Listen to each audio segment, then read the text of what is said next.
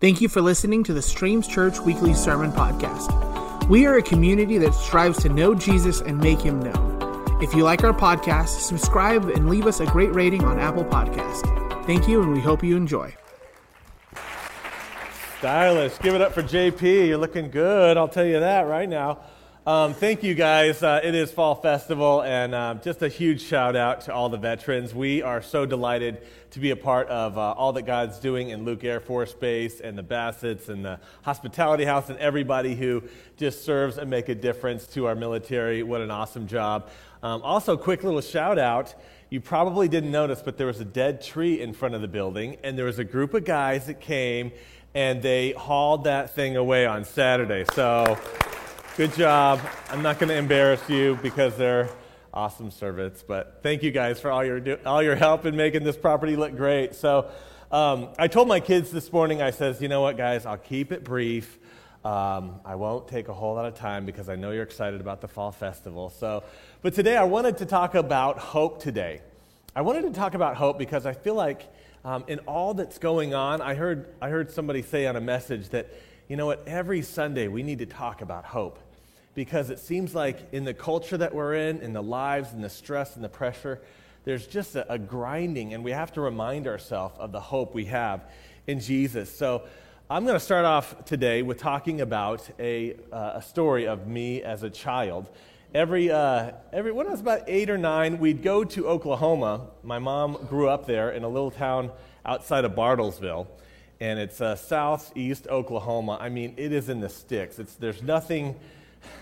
It's not even a town. It's like a country road, you know, where Ned's cows live and there's the billboard. Like, that's where we would spend our summers. And there was one bathroom in this farmhouse, and that was for emergency. So if you had to use the bathroom, it was in the outhouse across the way. Like that, it was just country. Like, so me and my brother, we'd go there. We didn't have video games. There was no smartphones, no internet. They had a television. It had like one station. So I don't even remember watching it because it'd be boring anyways. So a lot of times we'd spend our days, you know, hunting for turtles or, you know, trying to find snakes. But most of the time we went fishing. And so this one day, the story goes like this. We were out fishing, and we knew it was about time for lunchtime, coming back home. So my brother had an idea. He says, Shawn, what if we make sure there's bait on our hooks? We leave our hooks there, and then we go home for lunch, and then we come back, and we see if we caught a fish.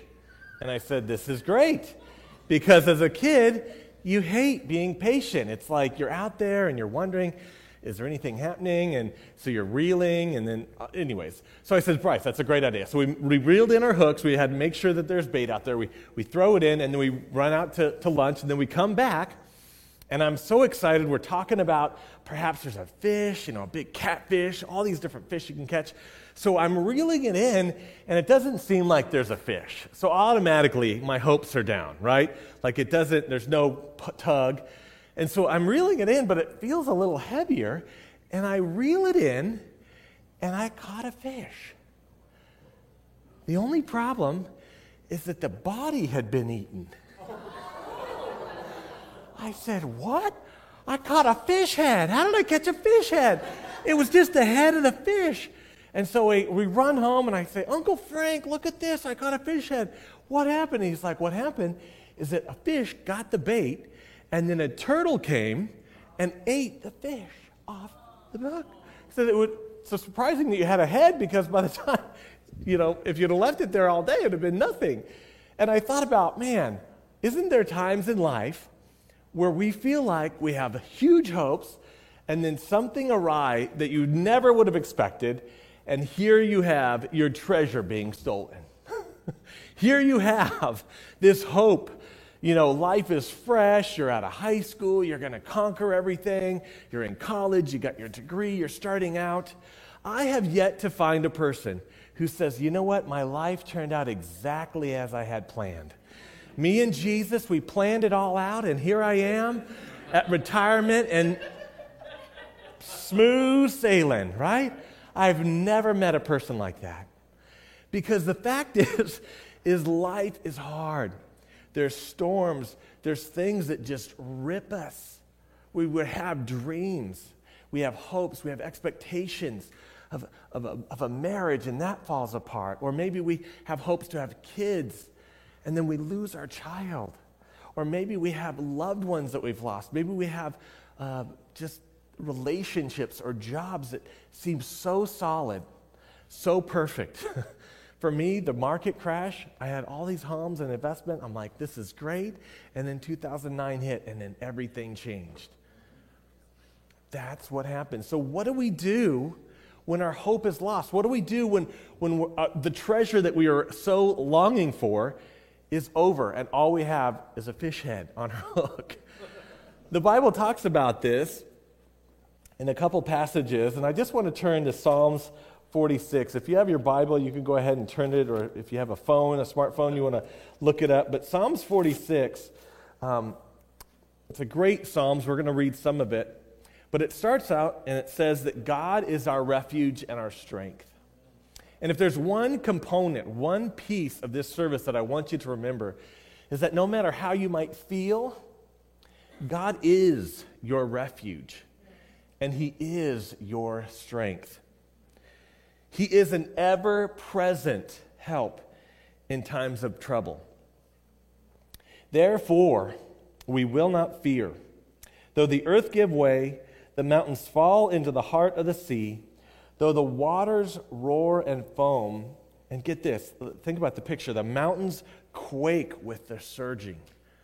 So the psalmist is writing things that are very violent, destructive, damaging things, earthquakes, winds, surges, ocean, all these turbulent things.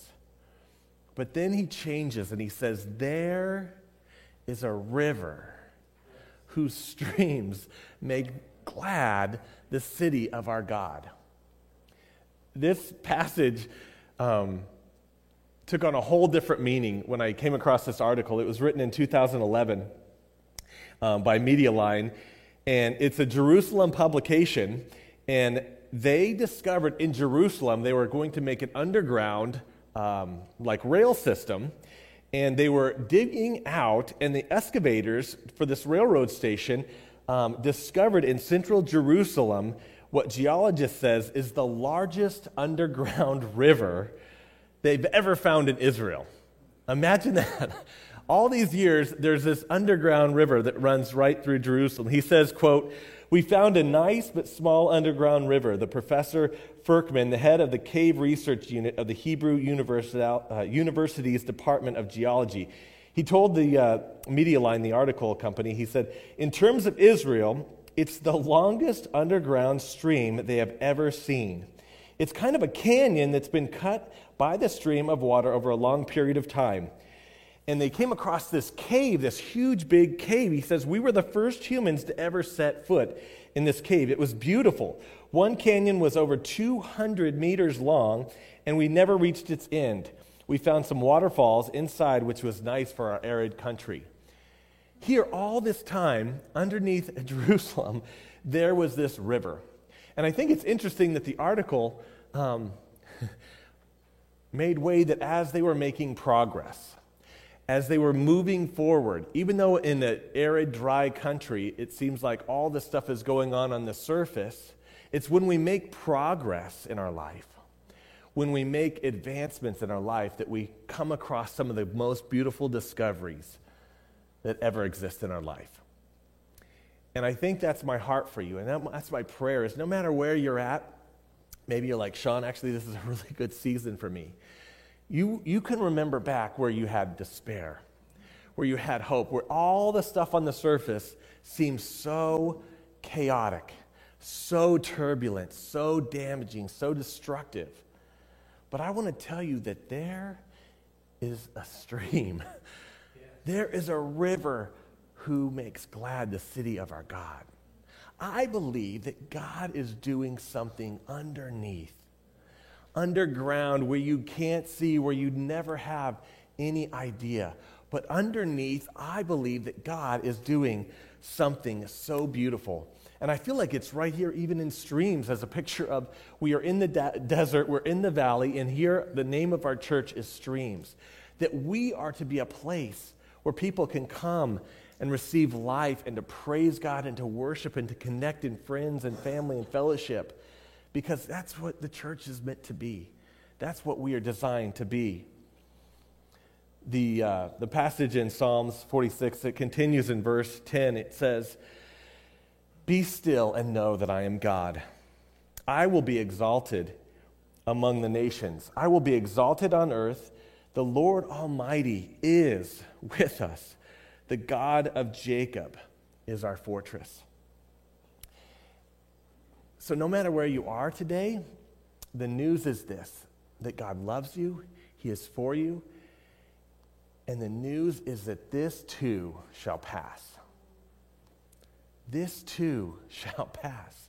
That's why it was so important in the Old Testament when they're in the middle of these great turbulent chaos times that they built an altar, a place of remembrance. And I can go back in my life and see difficult days and times, and I remember how God made it through. He made a way. But maybe it seems like, man, this time it looks different. This time my diagnosis is different. I don't know what the future is going to hold. I don't know what the future is going to look like. I think we might just be in a time of testing in that time. My wife is a fifth grade teacher, and so every week she's grading papers. And every time she grades papers, it sounds kind of like this. Should we shuffle through our papers? Okay. A, C, oh good, B, C, D, oh no, we went over that in class. How did they do that? Oh, this person got it wrong too. And I hear these sounds that she makes. Because she works so hard to be able to construct a lesson to teach the kids, but there comes a time where you have to regurgitate the information that was taught. That we know God is good, that we know He's faithful, that we know He's our provider, He's our banner, He's our strong tower. But then He lifts us to a place of testing where the circumstances are difficult, and we have to hang on to hope. We have to hang on and trust God, knowing that He will make a way. He will rescue us. As we sang, He rescued us in Egypt. That He is our provider. He is our strength. And maybe you're in that time of testing. I know for me, I had a very difficult time. I don't know, 5 or 6 years ago. It just is like, man, I thought I'd be better at this stage. Like, I'm in my 40s. I feel like something would be more advanced. Like, I feel like I'd be out of debt by now. I feel like this area of my life would work good. Why are you laughing? This is my story. I was like, this is not where I designed. No, I was supposed to be living large at this time, right? And this verse really became kind of an anchor for me. And it's what I call my recipe of hope. So it's found in Romans 12:12. And I had it on my phone, and I think about it constantly throughout the days and the weeks. But it goes like this. It says, "Be joyful in hope, patient in affliction, and faithful in prayer." You see, I think there's something that when we are in hope, we find an element of joy. And isn't it interesting that that joy is our strength, the Bible says. So apart from hope, you don't have joy. And apart from joy, you don't have strength. So I needed to remind myself and have an attitude of thanksgiving in order to get strength and hope that I needed. And so no matter how things looked, or no matter how I was treated, no matter how things were not working out, I had to be in a posture of thankfulness. And then the second ingredient was patient in affliction. That was a lot of fun. Being patient. No, I'm ready for this to be over, right? And now I'm on the other side of this. And so this is like, oh yeah, that's a cute verse. That's great. But in the middle of that dark cloud time, I was like, I had to remind myself, be patient, be patient. And then the third part was being faithful in prayer, knowing that I could go to a heavenly Father Somebody who was, get this, ever present in times of trouble. It didn't feel that way, but he was ever present in times of trouble. He sees where you're at. And the great news is when we have Christ, when we have forgiveness of sin, we have a hope beyond this life. We have a hope in the future. But this really was my anchor that I held true to, being joyful in hope, being patient in affliction, and faithful in prayer. So I don't know, maybe one of these components really identifies with you. But I wanted to share that verse with you. And Suzee had a really great story of this, and so I want to invite her up.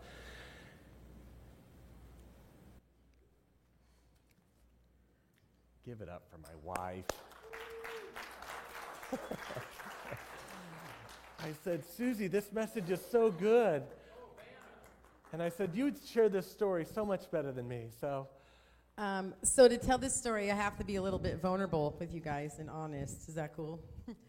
If you're new here, we do really enjoy honesty. So when we moved here, it's really amazing because Shawn has got to step out of some kind of a tougher situation in California. But my situation was luxe. Like, I had it going on.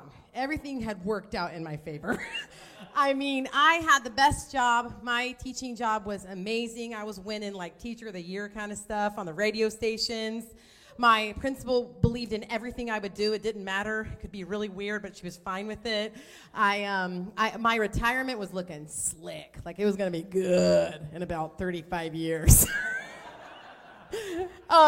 Everything was on the up and up for me, and we had just built we had put a third bedroom on this amazing house in my favorite town, on my favorite hill that I crashed my bike growing up. Like, can you feel me? Do you feel me? My best friend was 15 minutes away. Everything was good.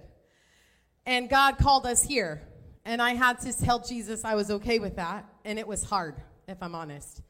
And I got here, and I'm so pleased, because honestly, my favorite part about Arizona is this right here, you guys. But other parts of Arizona are not my favorite, which I'm not going to talk about. But God had called me back to the desert, and I was okay with that. But when I got here, it was harder than I thought. Like, I thought, I can get a different job. It's fine. My job is so much more difficult than I ever imagined. Insurance is like, are you kidding me? What? Okay, I have to pay $1 million for one single thing. Awesome. And everything else just didn't line up for me, if I'm honest. And I began to get really, in my heart, sulky. Has anybody been in that spot? A little salty and a little sulky. Salty sulk. Okay?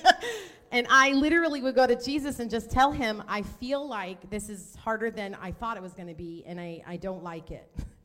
And then something else happened. I really like my plants. Judy is my kindred spirit in this. And all my California plants started to wither. And I was getting real mad about that. And I'm doing everything I can to keep all my plants alive. And it was really hard because my plants were not living very well here. And this little plant, which I should have named long ago, we can take names later, okay? My little plant here, this is a 9-year-old plant. And when we moved into my favorite little house in Calimesa, Yucaipa, California, my neighbor gave it to me, also named Judy. And I've had this plant for 9 years, and it's done super well. And actually, this little stalk right here used to have like 100 leaves. But Arizona took them all away from me. On the top of the little top part, all the leaves started dying. And it was just, it actually was a little taller, just dying, more death, more death. My hope was trash for this plant. I would look at that plant and be like, Lord, this is how I feel right now. And I really was losing my hope. On top of that, as you know, my baby brother died, and all that happened. It's just been a hard season. And I was really struggling, and I was asking Jesus, like, Jesus, can you just show up? I need you to remind me of the hope that you are. I need that. And sometimes it's okay to ask God for just a little sign of his hope. It's okay. Because when we walk in obedience, just like Shawn was saying, progressing, sometimes progressing is like this. But it's progressing. Sometimes we have to move because God tells us to move. We have to obey because that's what he likes. And I want to give Jesus what he likes. So one morning I woke up and I was feeling ever so terrible. It was going to be 104 outside or something, I don't know. And I knew I had to do my own recess. That's another thing. I never had to watch my own kids at recess in California. Anyways, so I get up and I'm already in a bad state. And I walk downstairs and I'm in the kitchen doing my thing. And I look over at my plant. And do you know what I see? My dead plant that was dying has a massive sprig coming out from the very root of the plant. Look at that guy. He's awesome. You see him? There's also a picture. That's like, it's Gordo. Maybe I should name him that. I just felt the Holy Spirit speak to my heart. I'm doing something new in you, but you can't always see it. Amen. Until I bring it forth. Some of you have been at the state of feeling that despair. You're feeling that hopelessness, and all you see is death, disruption, negativity. Your work's hard. Your life's hard. Your doctors aren't nice to you. It's just tough. But God is telling you, I'm doing something through this. Amen. I'm doing something inside of you, but you have to wait because I'm going to bring it forth. And when I do, it's going to be better than before. Will you guys stand up? And Jackie, can you guys come up? I just told Shawn, I don't want to let him go. I'm going to pray over him because... Not that I'm over it. I'm not over the hard things of Arizona. I'm not going to lie to you. But man, when God spoke that to my spirit, I did feel there was a change inside of the underneath of me. And I know people's situations in here. I know a lot of stories of, I mean, honestly, our afflictions are so minute to some of the stories that I know. And we should never compare, right? We don't compare. But I do know that the same hope that gets me through hot summer days... and my dying plants is the same hope that can get you through anything that God is bringing you through. And he will bring you through. Can you say that? He's going to bring me through. He's going to bring me through. And when he does, he's going to be on the other side of that because he's on this side too. That's what's so cool about our God. He gets to be on both sides. If you're going through a tough time right now, will you do me a favor? Would you just raise your hands up and be vulnerable like I was today? If you see somebody around you that has their hand up, can you find them and put your hands on them? And we're going to, as the church, be Jesus right now. Put your hands on them. And I want you to believe in their hope for them. Believe in their hope for them as I pray. And you pray with me. Don't let me pray alone. You pray with me. This is a house of prayer. We pray up in here. Jesus, I come to you, Father, and I pray hope right now. I pray your spirit of hope will come over this house. I pray places of death, places that look withered and dying and infinitely sorrowful, that you rise that Holy Spirit happiness, Jesus, that you rise that joy in affliction, God. I pray that you will bring about a certain type of just a Holy Spirit breath, where they breathe in your hope and they're ready to go, Jesus. I ask that your hope wells up like it's never welled up before. May this church be a group of people that go after you in patience and go after you in joy, and that we are full of your hope, Christ. May you absolutely bring the hope that we need today, Jesus. Thank you that you never let us down, that you're on the other side of this. Say it again. He's on the other side of this. He's on the other side of this. In your name, Jesus. Amen.